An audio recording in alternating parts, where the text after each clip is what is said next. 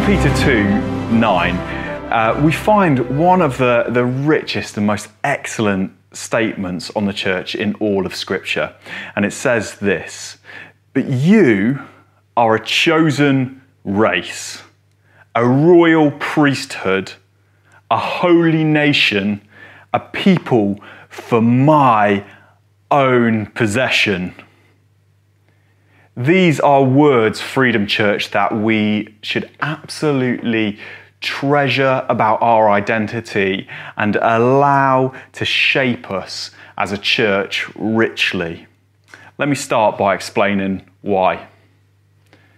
You know, one of my first memories of Elijah was sitting holding him in a beanbag we used to have in our old house. We were alone and he was uh, brand new, just a day or two old, it, tiny in my arms, my beautiful, newly created boy. And in this moment, I had one of my very first conversations with my son. It was fairly one sided, to be honest. But in it, I began to speak out and pray some of my deepest hopes and desires for him as he grew in his life. And I prayed things in that moment like, I pray this boy would become a man of fearless adventure, would become a man of wisdom, would become a man of character, would have a deep strength of faith, and would establish his life on the rock of Jesus Christ. And I prayed that God would give me and him a wonderful and lifelong relationship that was just full of joy. Uh, these things may not sound much to someone else, but to me, they captured something deeply precious in this moment about my father's heart that I'd never spoken out before. And they're things that I have repeatedly spoken over Elijah as I've prayed for him in the nine years that have passed since this moment. And what we must understand about the statement that I started with this morning in 1 Peter 2 9, that is that these praise, phase, phrases capture the equivalent of God's heart for his people that I shared with my son in that moment. They tell us something about the deepest hopes he has always had for us. And they represent things that he has spoken over his people time and time again. In fact, if you look back through Scripture, you see these words make up a large part of the very first conversation that God had with his newly formed people after he pulled them out of Egypt. We see this in Exodus 19 3 to 6. Then Moses went up the, to God, it said, and the Lord called him from the mountain and said, This is what you are to say to the descendants of Jacob, and what you are to tell the people of Israel. You yourselves have seen what I did in Egypt and how I carried you on eagle's wings and brought you to myself. Now, if you obey me fully and keep my covenant, then out of all the nations you will be my treasured possession. Although the whole earth is mine, you will be for me a kingdom of priests and a holy nation. These are the words that you are to speak to the Israelites. And like me with Elijah, after this first conversation, God went on speaking these things over people through the ages as his people grew and developed. So we see in Deuteronomy 14, verse 2 For you are a, a holy people to the Lord your God. Out of all the peoples on the face of the earth, the Lord has chosen you to be his treasured possession. Isaiah 61, 6 And you will be called priests of the Lord. You will be named ministers of our God. And the themes that right, run right the way through to the latter stages of Scripture as well. Titus 2 13 to 14. Jesus Christ, who gave himself for us to redeem us from all lawlessness and to purify us for himself, a people for his own possession, who are zealous for good works. And Revelation 1 5 to 6. To him who loves us and has freed us from our sins by his blood and has made us to be a kingdom and priests to serve his God and Father. To him be the glory and power forever and ever.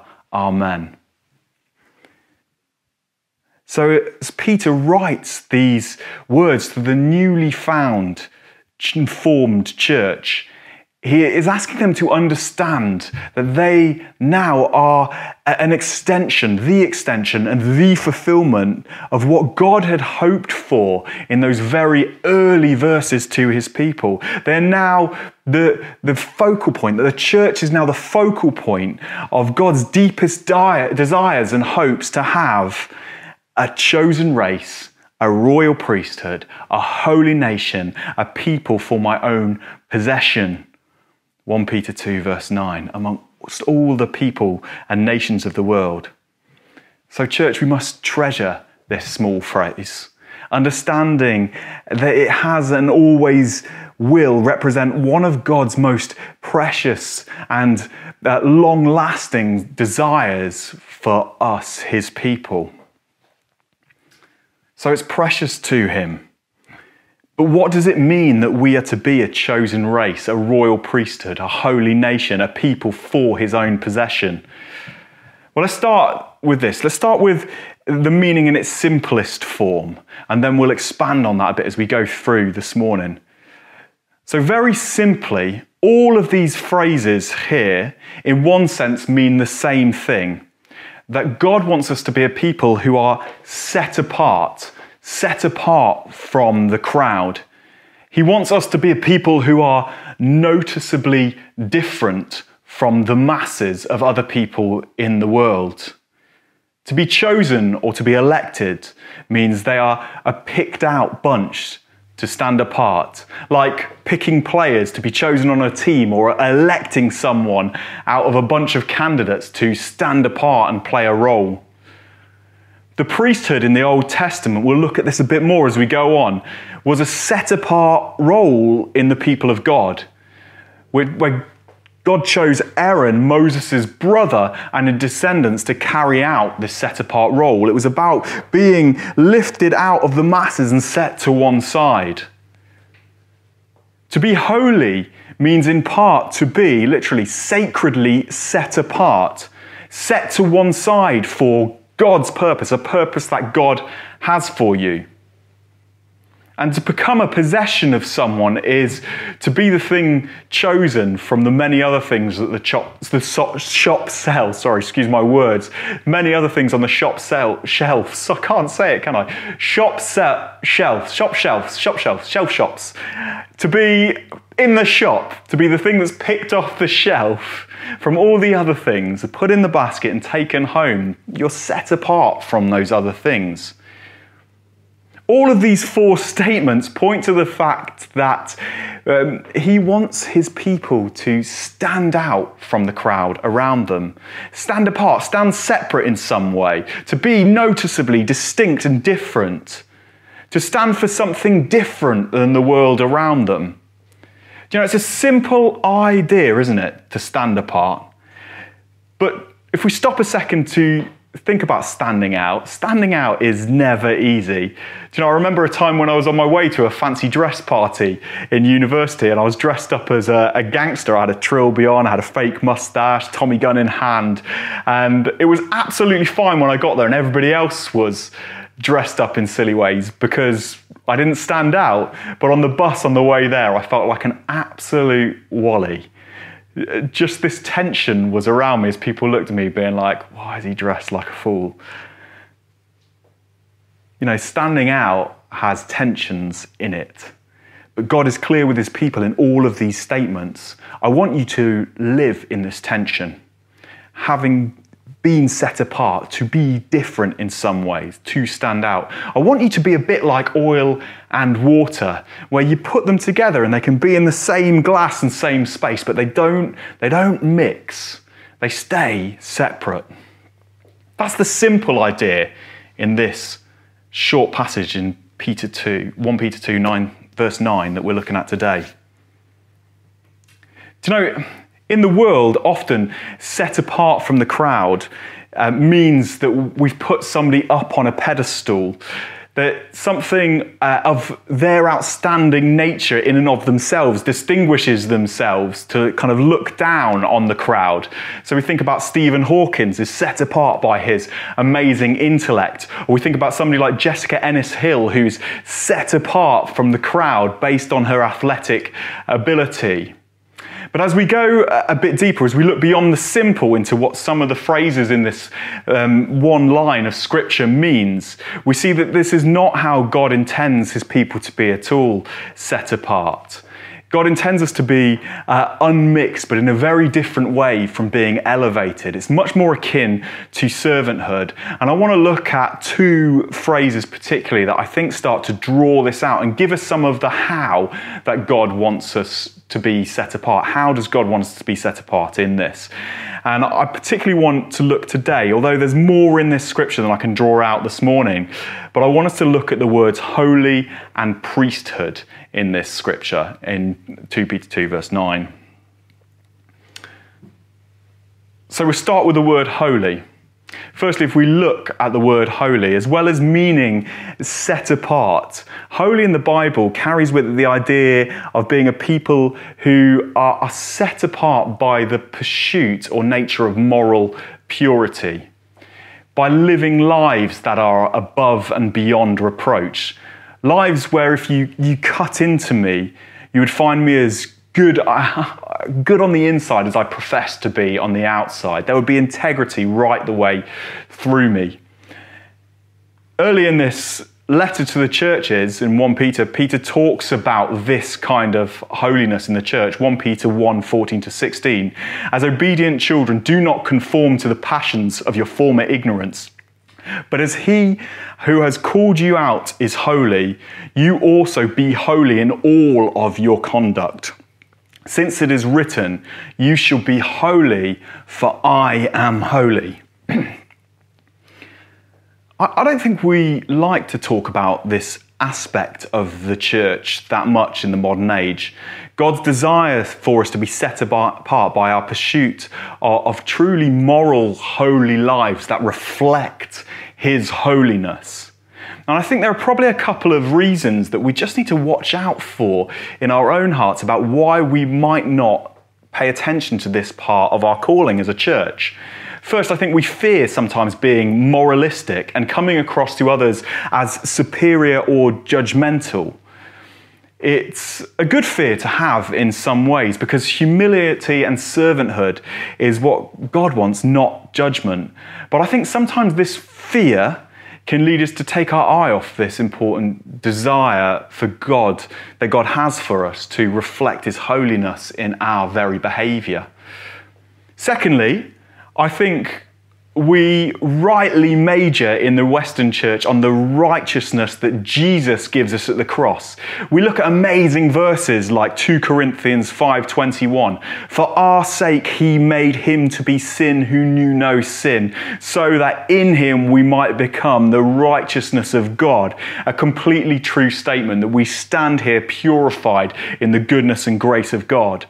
But sometimes I think this emphasis can come at the cost of an understanding that with our new, totally right standing, place with God. God asks us to pursue with all our might and new na- nature the standards of the one who has washed us clean and not slip back into old ways, old lives, not remix in with the, the water around us to remain that oil, pure oil. Uh, and finally, I think in our world, there is a tendency to believe in moral relativism over God's word being the moral plumb line. We can trust the preaching of the day at the moment, which says things like, you know, just be true to yourself, or our own beliefs on right and wrong are the standard of right and wrong that we should pay attention to, not obedience to God's word. So we see these things, and being in line with these things is more important than being in line with God's life and God's word in our lives. We become the final judges on our own morality not letting God judge our levels of morality and draw us up and into his heart and standards as we go. We say things like, if it feels okay by us, it must be okay by him. And this is a standard of the day, not the standard that the Bible invites us into.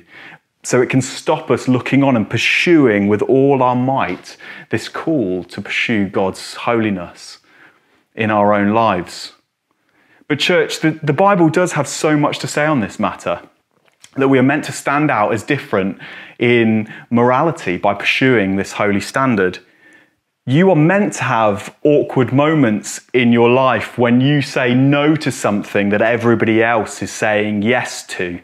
Where you go, no, I, don't want to watch that. No, I don't want to read that. No, I, I don't want to go to that place. I don't want to do that thing. No, I don't want to engage in that type of humor. I don't want to do that. Why? Because do you know what? I live to a different standard. I want to stand out, stand apart from you in this. Awkward, yes, but things that the world sees as fine, the Bible invites us to not see as fine as we live this out. You know, we're meant to also have many moments of confessing sins, knowing God's grace to each other as we fall short from this, seeking God's forgiveness together and spurring one another on in, in terms of these righteous living before Him. I think Colossians 3 1 to 10 is a, a great example of this heart. I'm just going to read it to you now. Just let it wash over you in a new way in light of what we've been talking about. If then you have been raised with Christ, seek the things that are above, where Christ is, seated at the right hand of God. Set your minds on things that are above, not the things that are on earth. For you have died, and your life is hidden with Christ in God. When Christ, who is your life, appears, then you also will appear with him in glory.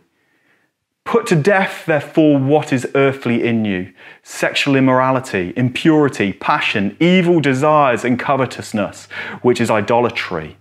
On account of these, the wrath of God is coming.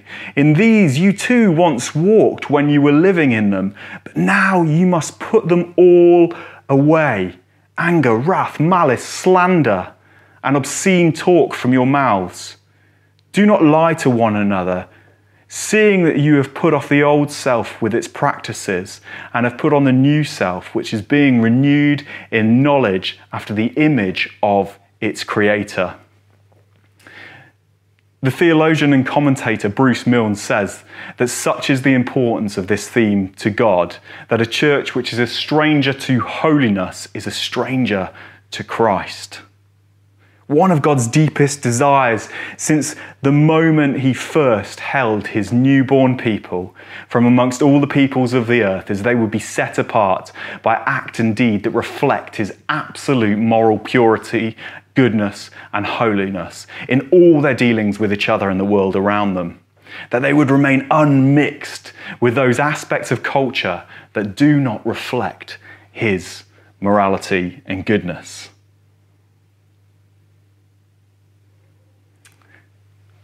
Alongside this, that's the fuller idea of holiness.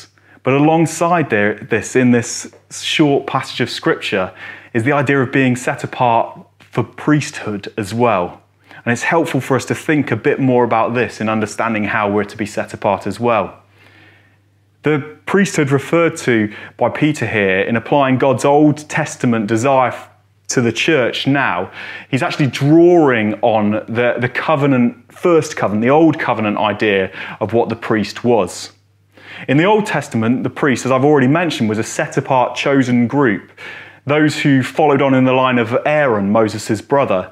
And they were set apart for the specific task of serving at the altar and in the temple or the tabernacle of God in the Old Covenant.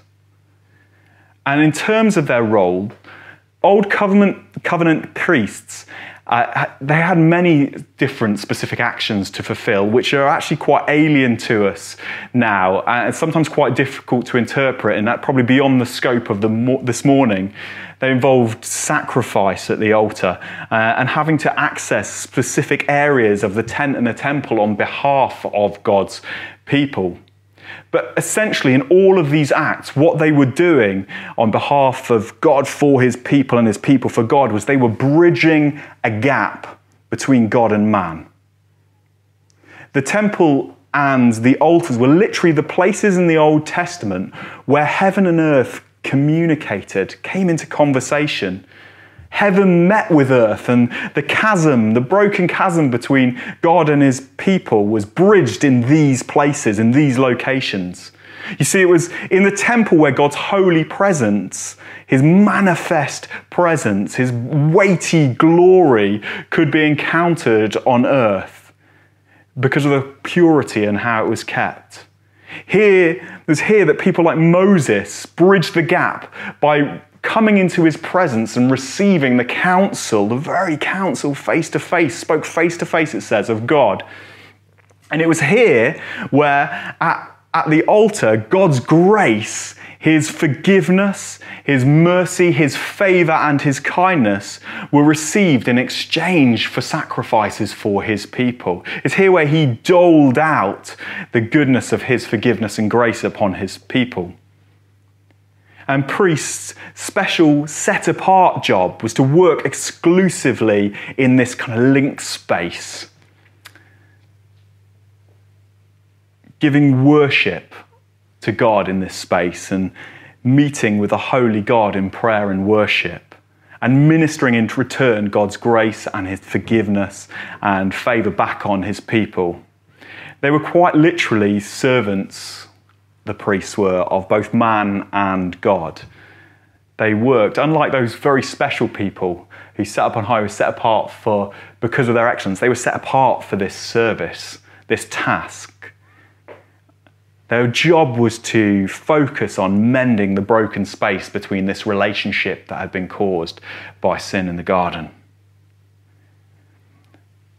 A couple of pointers about this role that are really important for us to get hold of here as well was that in taking on this role, priests in the Old Testament were to were asked to set aside worldly things and ambitions, particularly around accumulating money and wealth. They had to forsake an inheritance of the land in this world to do this job. And instead, they, they were given a promise of an inheritance that was within a, a, portion of what God was offering, where God would share his blessings with them in return. Also, in this role, Old Testament priests. They, they administered grace and stood in the, gap, un, in the gap under the direction of a high priest you know, this was one who stood over them, who did special national acts of mediation, like sacrifices of the Day of Atonement, and was the only one allowed once a year on this day to enter the most central part of the tabernacle or the, the tent or the temple. The location called the holiest of holies, where the weight of God's glory and holy presence could be known most fully. And here in what they did, here in this role, Peter gives us another picture of how God wants us, his church, to be set apart from the world. Not only standing apart in purity, but standing apart in goals and purposes as well, and who we serve. He wants us to be those who forsake the accumulation of things in our world, growing our own empire, if you like, to be those who have a 100% heart first and foremost, to stand in the gap and spend our lives on this standing in the gap between God and man, meeting with God and ministering God's grace to those around us in the world. He wants us to be part of a different order that serves different things to the world around us. Do you know, priesthood is another great picture here of how we are to be set apart. But in 2 Peter 19, there are also a couple of differences to the Old Testament priesthood that we need to make note of today to get this right. Firstly, Peter here is talking to the universal church. He's not communicating to a special part of church to do this. He's not just talking to church workers or church leaders, but the whole community. And unlike the Old Testament, he's not talking about some of the community who are set apart for the well being of the rest of the community, but a whole community that is set apart to stand in the gap for the world that does not know him. To know God's presence on the world's behalf and to minister, God, minister God's grace to them as well as one another. The community are now the people who stand in the gap between those who do not know God in the world and God Himself. Secondly, here, Peter adds a really special word in to his discussion of priests here, which is the word royal as well. He calls us royal priests.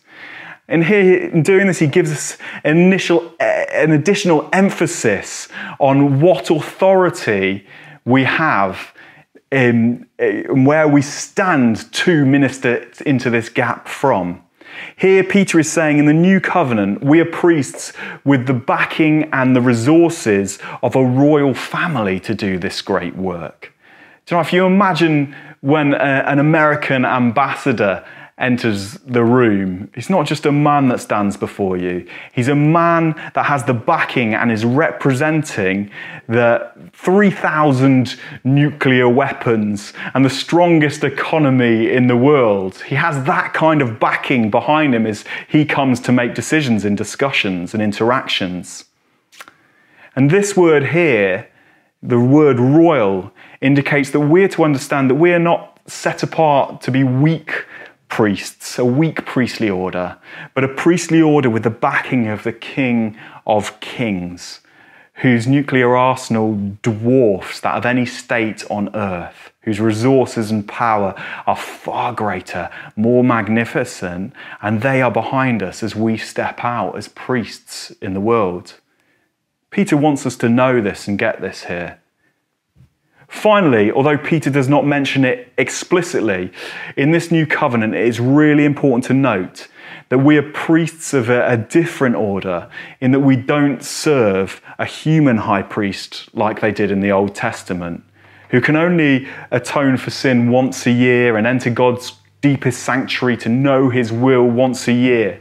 But we serve a great high priest who is given a once and for all sacrifice and is has now stands in the place now stands in the place of constant access to God's deepest sanctuary and power.